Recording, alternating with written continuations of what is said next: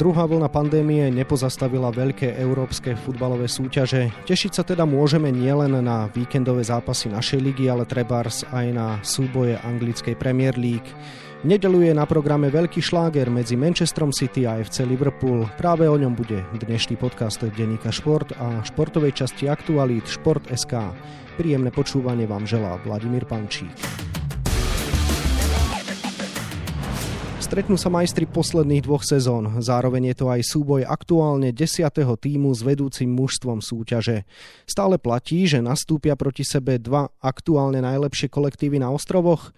To je už moja prvá otázka na dnešného hostia, kolegu z denníka Šport Miroslava Antola, ktorému želám ešte pekný deň. Ahoj, pekný deň, Vlado. No, tak e, keby sme sa hneď mali odpichnúť od tejto prvej otázky, tak myslím si, že áno. Myslím si, že naďalej platí, sú to dvaja poslední majstri, majú najkvalitnejšie kádre, aj keď tabulka samozrejme hovorí o niečom inom, ale k tomu by sme sa dostali asi neskôr. Mňa možno trošku mrzí, že práve my dvaja budeme v tom čase na reprezentačnom zraze, takže výkop 17.30 e, asi nestíhame, ale možno budeme šikovní a možno sa nám to podarí, takže obidvaja si ten zápas v priamom prenose vychutnáme, keďže viem, že aj ty si fanúšik Liverpoolu, tak e, dúfam, že to zvládneme spolu. Keďže sedia teda oproti sebe dvaja fanúšikovia Liverpoolu, tak začneme úradujúcim majstrom a situáciou v jeho týme.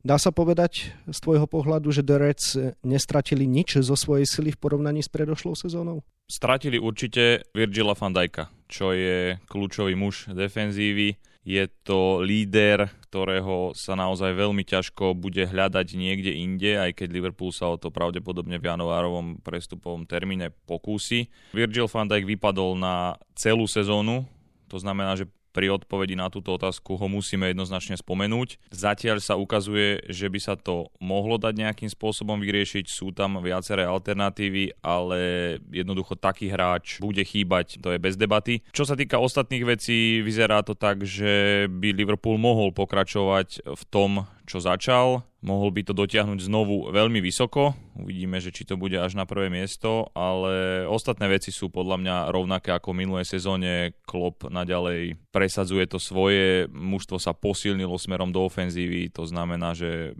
som optimista, ale naozaj Van Dijk je, je veľká strata. Tak poďme teda k nemu. Celý futbalový svet sledoval kauzu jeho zranenia, čo ho doslova zrámoval bránka Evertonu Jordan Pickford. Ako si to ty osobne vnímal aj v kontexte toho, že nezasiahol systém VAR? Systém VAR to je naozaj samostatná kapitola. Ja mám taký trošku iný názor možno ako väčšina. Pre mňa ten VAR, samozrejme je to pomôcka, ale veľmi to škodí emóciám vo futbale. Človek sa poteší, o 3 minúty je zase sklamaný. Áno, offsideové situácie v poriadku. Toto bola práve jedna z nich a milimetrový offside rozhodol o tom, že sa vlastne vôbec neriešil následne ten zákrok Pickforda na Van Dijka a to je podľa mňa veľká chyba, pretože musíme brať do úvahy aj to, čo sa stane následne, aj keď to už teda bolo bolo v postavení mimo hry. Naozaj prestrelme, prestrelme, predstavme si, že príde, trestne mu po hlave, kopne ho kdekoľvek a nebudeme to riešiť, budeme sa na to pozerať tak, že tá situácia sa vlastne nestala, lebo to bolo tesný offside. Malo by sa to zohľadňovať, rozhodcovia sa stávajú alibisti, v mnohých prípadoch nechávajú pokračovať situácie, aj keď ten offside je v podstate zjavný. Tí hráči sa môžu v tej 5 sekundovej, 10 sekundovej sekvencii zraniť, môže sa stať čokoľvek, ako bol vlastne tento prípad. Takže mm, ako Jordana Pickforda by som až tak veľmi nevinil. On je taký typ brankára, že ide jednoducho do všetkých súbojov naplno. Išiel po lopte, samozrejme tvrdšie ako by možno mohol, ale tam aj trošku zohrala úlohu nešťastná náhoda. Van Dijk bol na stojené nohe a bol to taký nešťastný súboj, ale naozaj by som sa pozastavil nad tým, že ako tú situáciu vyriešili rozhodcovia, že sa jednoducho alibisticky postavili za to, že áno, našli sme, spravili sme si dve čiary, tesný offside a vôbec neriešime, čo by bolo, keby ten offside nebol, pretože to bol podľa mňa penaltový zákrok na silno žltú kartu. Rozhodcovia sa k tomu teda postavili alibisticky, ale o vyjadreniach fanúšikov to už hovoriť nemôžeme. Ako si vnímal to, čo si potom musel zlíznuť všetko Pickford? To je určite z môjho pohľadu za čiarou, veľmi hrubou čiarou. Niečo také sa nesmie stávať, aby sa mu ľudia vyhrážali smrťou jeho rodine, aby sa vyhrážali, aby si on musel nájsť ochranku. To je absolútne nepriateľné a keď sa to podarí nejakým spôsobom vyriešiť, tak tí ľudia, ktorí dnes je veľký fenomén internet, na sociálne siete sa napíše úplne čokoľvek a tieto veci by mali byť aj dosledovateľné a následne nejakým spôsobom potrestateľné, aby tí ľudia si takéto veci nedovolovali. To je totálne záhrano. Opustíme kauzu zranenia Virgila van Dijka a presuňme sa k ofenzívnej sile Liverpoolu. K Salahovi, Manému a Firminovi pribudol Diogo Jota. Keď hral ešte na jeseň minulého roka za Wolverhampton na tehelnom poli v Európskej lige proti Slovanu Bratislava, napadlo ti, že sledujeme budúcu hviezdu Liverpoolu? Mne to v tej chvíli samozrejme nenapadlo ale určite to už mal v hlave Jürgen Klopp, ktorý, dovolím si tvrdiť, že ho sledoval už počas jeho čias v Portugalsku, alebo minimálne mal takého hráča v nejakom širšom zozname. Klopp je známy tým, že má okolo seba neskutočne dobrý scoutingový tím. Oni hľadajú hráčov nielen na pozíciu, aby im vyhovovali z pohľadu futbalových schopností a z pohľadu fyzičnosti, ale aby tí hráči boli pripravení mentálne, aby zapadli do toho konkrétneho systému, ktorý Klopp chce hrať. To znamená, že Diogo Jota bol dlhodobo skautovaný, určite už aj vtedy, keď hral na Slovane. Tí, čo sme tam boli, si spomenieme, ako nešťastne dohral, dostal dve žlté karty v priebehu asi dvoch minút a z pozície striedajúceho hráča išiel von, aj keď Wolverhampton to teda nakoniec bez neho dokopal ale bol to naozaj skvelý nákup. 40 miliónov za takéhoto hráča, tak trošku úsmevne si povedzme, že čo by za to dala Chelsea, ktorá dala 80 za kepu. Spomenul si, že Liverpool nie je veľmi iný v porovnaní s predošlou sezónou, no ale v tom uplynulom ročníku ťahal šnúru 44 zápasov bez prehry a 18 víťazstiev za sebou. Čím to je, že teraz dostali Liverpoolčania napríklad facku 2-7 v Birminghame za Aston Villou? To je nevysvetliteľný jav, ktorý podľa mňa nechápu ani v Astonville, ani v Liverpoole doteraz. Trúfam si povedať, že niečo také sa v tejto sezóne, ani len v tejto sezóne, nezopakuje, aby Liverpool dostal 7 gólov. V tom zápase naozaj domácim vyšlo absolútne všetko a Liverpoolčania vyzerali jak škôlkári pri nich a to ešte hral aj Van Dijk v strede obrany. Neviem si to úplne vysvetliť. Stalo sa, bolo to zaujímavé, samozrejme pre Aston Villa skvelé, pre Liverpool doslova tragické, ale tam sa ukazuje sila toho mužstva, že oni sa veľmi rýchlo pozviechali, znovu naštartovali dobrú sériu. Domáca séria pokračuje, myslím si, že 63 zápasov je to momentálne bez prehry na Anfielde, čo je vyrovnaný klubový rekord. Ešte jeden zápas im chýba od nového rekordu, budú hrať s Leicesterom City, ktorý je aktuálne druhý, takže to bude veľmi zaujímavé. Liverpool je teda prvý, ako sme spomenuli, Manchester City desiatý. Dá sa z tohto usudzovať, že jasným favoritom budú hostia? Nie, práve to je to, čo som načrtol už v úvode, že tá tabuľka je momentálne skresľujúca. Jednak preto, že Manchester City má o jeden odohraný zápas menej a je len 5 bodov za Liverpoolom. Čo keď si matematicky preberieme, tak v podstate víťazstvo v nedeľu ho môže dostať pred rivala ak zohľadníme ten zápas, ktorý má k dobru, že by zvládol. Tá tabuľka je celkovo neskutočne vyrovnaná, takže no, nepozeral by som sa na to, že Liverpool je prvý a Manchester City je desiatý. To nič nehovorí o tom, že kto je favorit, kto nie je favorit. Tejto téme sa samozrejme môžeme ešte povenovať, ale z môjho pohľadu favorit v tomto zápase nie je žiadny. Máme tu pandémiu, ako sa prejavila v kádroch obidvoch tímov? V kádri Liverpoolu jednoznačne tým, že vypadlo viacero hráčov, spomeniem Nabyho Kejtu. Nesmieme zabudnúť na Tiaga Alcantaru, toho sme vlastne zabudli pri letných nákupoch, pretože to bol naozaj skvelý kauf Liverpoolu za necelých 30 miliónov získať hráča, ktorý má neuveriteľný prehľad e, v hre a neskutočnú prihrávku, otáčanie ťažiska hry, toto všetko, to je na obrovskej úrovni. A on je zranený, takže tam je ten výpadok z iného dôvodu, ale tá pandémia sa prejavila samozrejme, niektorí hráči nemôžu, niektorí hráči sú v karanténe, pretože boli s niekým v kontakte, ale zatiaľ obidva tie týmy dokázali vždy poskladať veľmi veľmi silnú zostavu, to hovoria o tom, že majú široké kádre, takže myslím si, že ani tento zápas nebude poznačený tou pandémiou z toho pohľadu, že kto by chýbal. Oba týmy hrajú aj v Lige majstrov a na teraz platí, že so 100% úspešnosťou, a to už máme za nami tri kola skupinovej fázy, Nemôže sa vyťaženosť mústiev prejaviť na úrovni šlágra, alebo očakávaš napriek tomu všetkému takéto práve futbalové divadlo?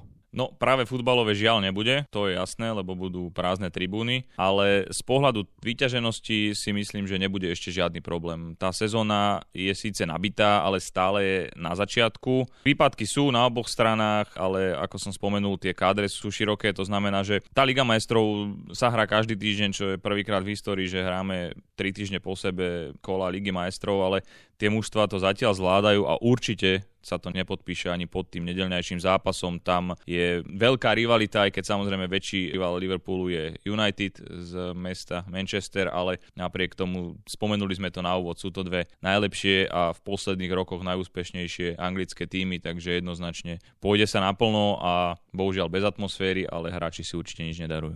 Duel Manchester City z FC Liverpool vnímajú mnohí aj ako súboj trénerov Pepa Guardiolu s Jurgenom Klopom. Kto z nich má podľa teba lepšiu pozíciu aktuálne v štruktúrach svojho týmu a kto má teda aj aktuálne návrh, čo sa týka nejakých takých tých trénerských vkladov do zápasu? Z pohľadu ich pozície myslím si, že obidva ju majú neotrasiteľnú. Oni keď sa rozhodnú odísť, tak vtedy z tých mužstiev odídu a skôr to nebude. Jurgen Klopp už dlhšie avizoval, že keď mu vyprší aktuálny kontrakt, tak v Liverpoole skončí. Myslím, že má ešte 3 roky alebo 4 roky, teraz neviem úplne presne.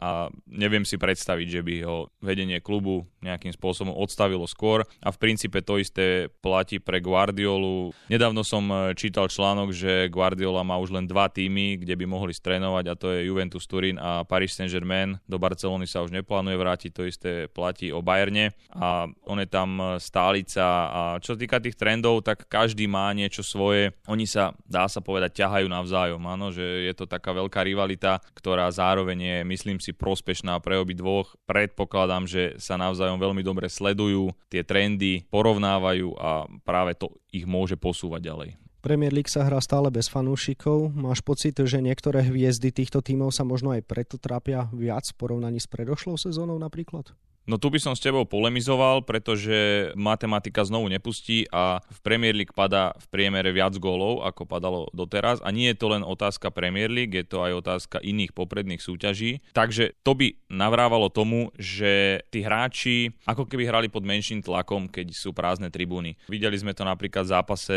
Aston Villa Southampton, kde hostujúci Ward Prowse premenil dva také priame kopy ako cez kopírak po sebe a som presvedčený, že keby bol plný Villa Park a doma domáci priaznivci by na ňo pokrikovali, tak by nemal taký pokoj na tej lopte, neriešil by len to, že OK, mám tréningový kop, tak, tak to tam dvakrát čupnem ponad múr do vinkla a hotovo. Takže prázdne tribúny samozrejme, že uberajú na tej atmosfére, na tej atraktivite, možno tí hráči nejdú na 120, ale len 115%, ale samozrejme, že v rámci toho, čo my vidíme v telke, tak nás to nevyrušuje, ale zároveň e, ten väčší počet gólov tam vytvára určitú možnosť toho, že jednoducho tí hráči sú pod menším tlakom, lepšie premieňajú golové šance, takže skôr to vidím z tohto pohľadu. Myslíš si, že tento šláger Manchester City FC Liverpool môže veľa napovedať v otázke, kto získa na budúci rok titul? Ešte je príliš skoro na to, aby sme hovorili takéto veci. Je to ešte len 8 kolo, takže mužstva sú veľmi tesne pri sebe a samozrejme, že akékoľvek víťazstvo pre jedného či druhého bude znamenať veľké pozbudenie, pretože obidvaja si o sebe myslia, že sú najväčší rivali, že práve medzi týmito dvoma mužstvami to bude v tejto sezóne boj o titul,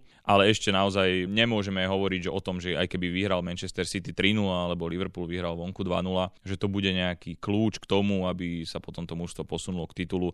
Tam je ešte strašne veľa zápasov, veľa prekážok a ešte dlhá cesta. Kým minulú sezónu Liverpool jasne dominoval anglickej Premier League a poprel reči o tom, že je to najvyrovnanejšia súťaž v Európe, zdá sa, že teraz môže byť všetko inak, súhlasíš? Jednoznačne a v princípe sa aj na to teším. Samozrejme, že ako fanúšika Liverpoolu ma veľmi tešilo aj to, čo bolo v minulej sezóne, ale ten záver už bol naozaj taký, že už sa len čakalo, že kedy to príde, nakoniec to dokonca prišlo mimo zápasu Liverpoolu, že zariadili to iné dve mužstva. Teraz je to naozaj excelentné z pohľadu vyrovnanosti, naozaj to, že Manchester City je desiatý a stráca len 5 bodov na lídra, hovorí mm, same za seba. Tých favoritov je stále viac, tak ako to bývalo v predchádzajúcich sezónach. Tá minuloročná bola naozaj absolútne výnimočná a je to dobre. Je to dobre, lebo bude každý zápas v princípe zaujímavý a môže to dopadnúť akokoľvek. Samozrejme, my veríme, že to dopadne tým jedným smerom. V Nemecku sa vždy hovorilo o tom, že boj o titul je záležitosťou Bayernu a Dortmundu, v Španielsku, že boj o titul je záležitosťou Realu Madrid a Barcelony, v Anglicku, že prvenstvo môže získať tzv. veľká štvorka. Platí ešte dnes veľká štvorka, alebo tu máme veľkú trojku, šestku, osmičku, dvanástku?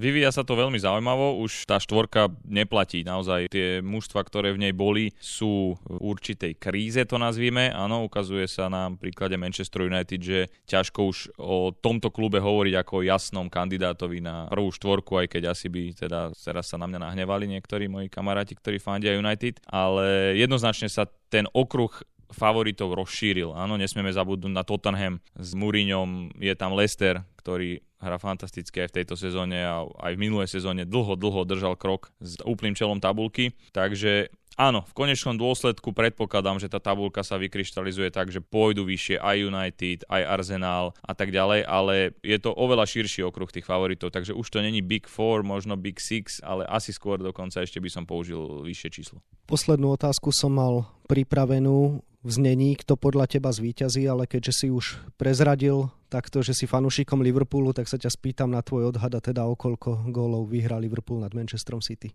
tak samozrejme bol by som zlý fanúšik, keby som si nemyslel, že Liverpool môže v nedelu vyhrať. Mnohí hovoria, že by úlohu mohlo zohrať domáce prostredie, respektíve pri tých prognozách hovoria o tom, že pravdepodobne remíza, ale veď Manchester City je doma. Tu znovu by som polemizoval, pretože v dnešnej dobe to domáce prostredie v podstate zaniká, áno, tie tribúny sú prázdne, domáci tým nemusí cestovať, ale v rámci Manchesteru a Liverpoolu sa bavíme asi o 50 míľach, takže v podstate ani tá vzdialenosť alebo to cest testovanie nejakým spôsobom odpadá. Takže toto nie a Liverpool je predsa len v trošku lepšej forme. Spomenuli sme chyba Van Dijk, jasné, chyba Alcantara, na druhej strane domácim chyba Sergio Aguero, to netreba opomenúť. Takže hoci našli Ferrana Torresa, ktorého kúpili v lete z Valencie a ktorý sa teraz aj presadil a v podstate ho pretransformovali z krídelného hráča na hrotového útočníka. Z nudzecnosť sa im vypláca momentálne, ale myslím si, že Liverpool je na tom trošku lepšie a keď opomenieme to, že sa v podstate nehrá doma vonku, ale že sa hrá jednoducho na nejakom prázdnom štadióne, tak si myslím, že tých 55% by som dal v prospech Liverpoolu. No a samozrejme, tak ja musím dať dvojku, to je jasné.